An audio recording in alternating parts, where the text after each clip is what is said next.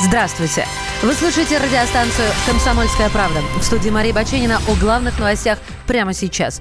Уполномоченный по правам ребенка в России встретилась с детьми, которых отец оставил в столичном Шереметьеве.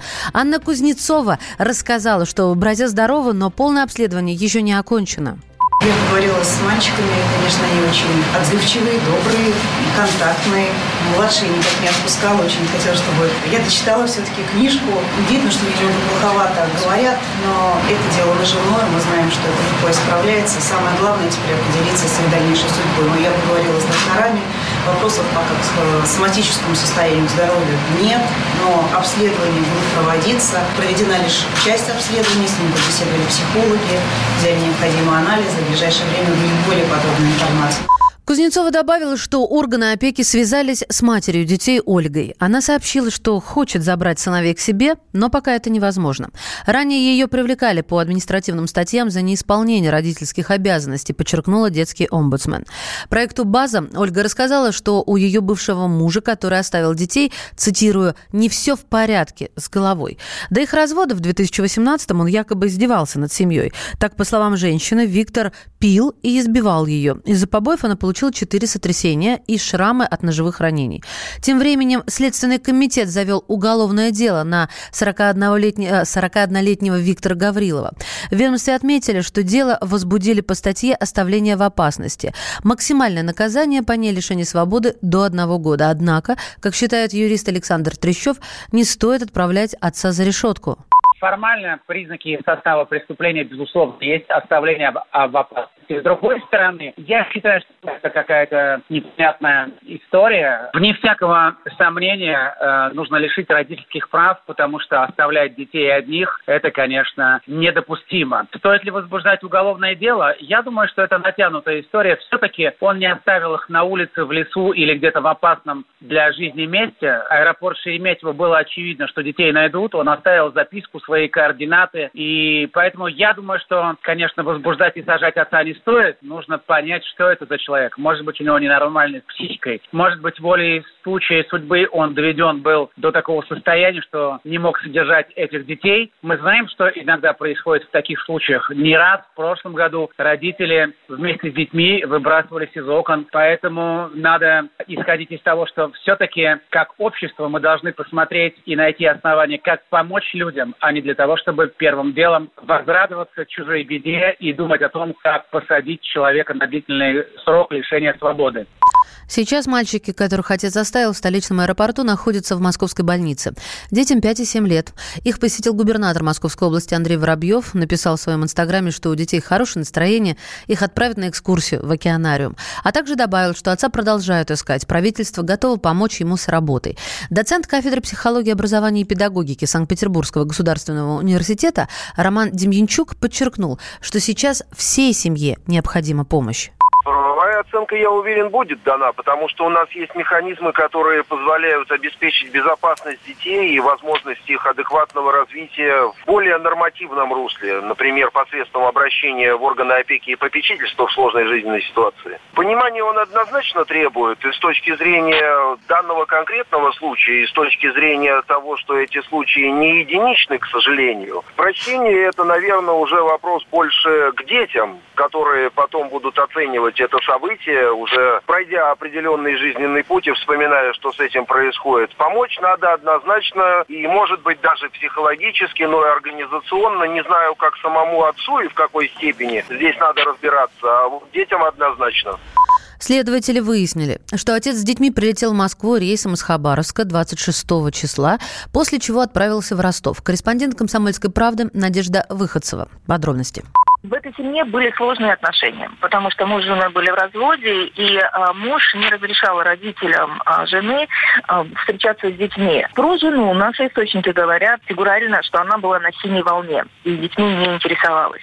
А, кроме всего прочего, она в 2017 году получила предупреждение за ненадлежащее исполнение родительских обязанностей, когда вышла из дома в магазин, и дети в этот момент опрокинули горячий чайник на себя. Семья при этом не состояла ни на каком учете, но по линии образования, в связи с тем, что мальчик а, старший был а, в школе, по линии образования сейчас будут разбираться и со школой, почему они не обращали внимания на эту семью. Считается, что если семья с одним родителем, то к этой семье необходимо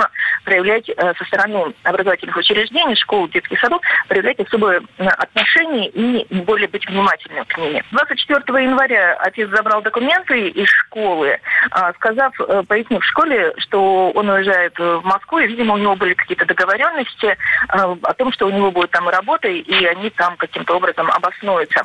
Сейчас готовится вылет детей в Хабаровск непосредственно. Обсуждается ли это полетят они с авианяни, либо это социальный работник, и изыскиваются средства, вероятно всего, они будут из бюджета Хабаровского края. По прилету э, они будут размещены в социальном учреждении. Сразу бабушки и дедушки со стороны мамы, они не будут э, отданы, потому что, опять же, необходимо выяснить, э, что за отношения, э, стоит ли отдавать уже взрослым, потому что какие-то сложности были внутри семьи.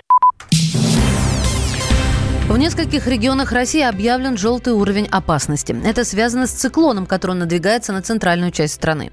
Погода испортилась в Калуге, Ярославле, Нижнем Новгороде. С утра там выпало больше половины месячной нормы осадков.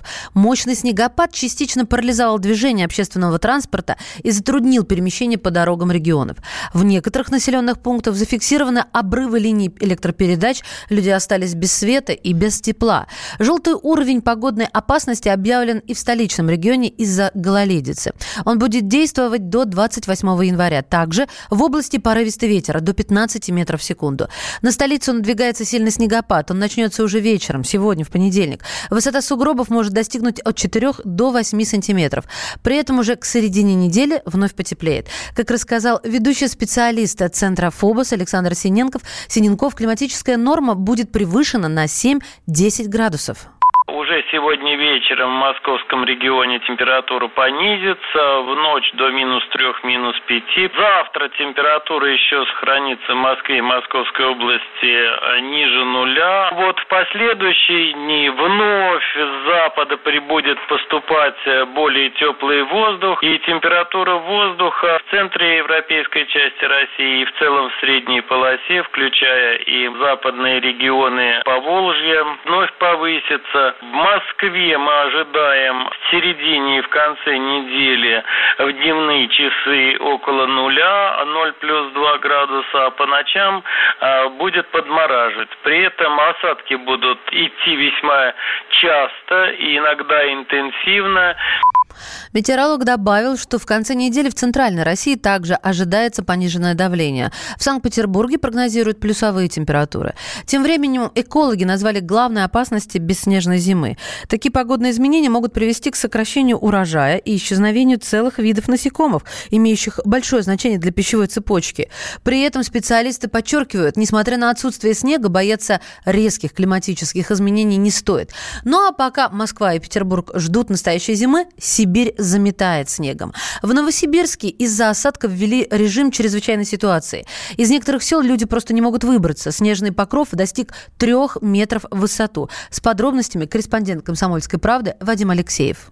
Осадков у нас действительно море. Похоже, все, что не выпало в Москве, пришло к нам в Сибирь. В результате дороги не успевают очищать. Скорая помощь. Многие уже автомобили, экипажи застряли в сугробах, и порой сотрудника приходится с лопатами расчищать себе дорогу. Был случай, когда наоборот больного человека пришлось на самодельных санях тащить к автомобилю скорой помощи. Становится значительно больше дорожно-транспортных происшествий. Люди все чаще травмируются, обращаются за помощью к врачам. В результате мэрия приняла решение о введении режима чрезвычайной ситуации. Это говорит о том, что некоторые дороги непригодны для эксплуатации, а наряду с этим власти объявляют новые контракты с организациями, которые помогут очищать снег. Теперь это будут не только муниципальные компании, подведомственные мэрии, но и коммерческие организации, которые в экстренном порядке будут привлекать к уборке города. Вадим Алексеев, радио «Комсомольская правда», Новосибирск.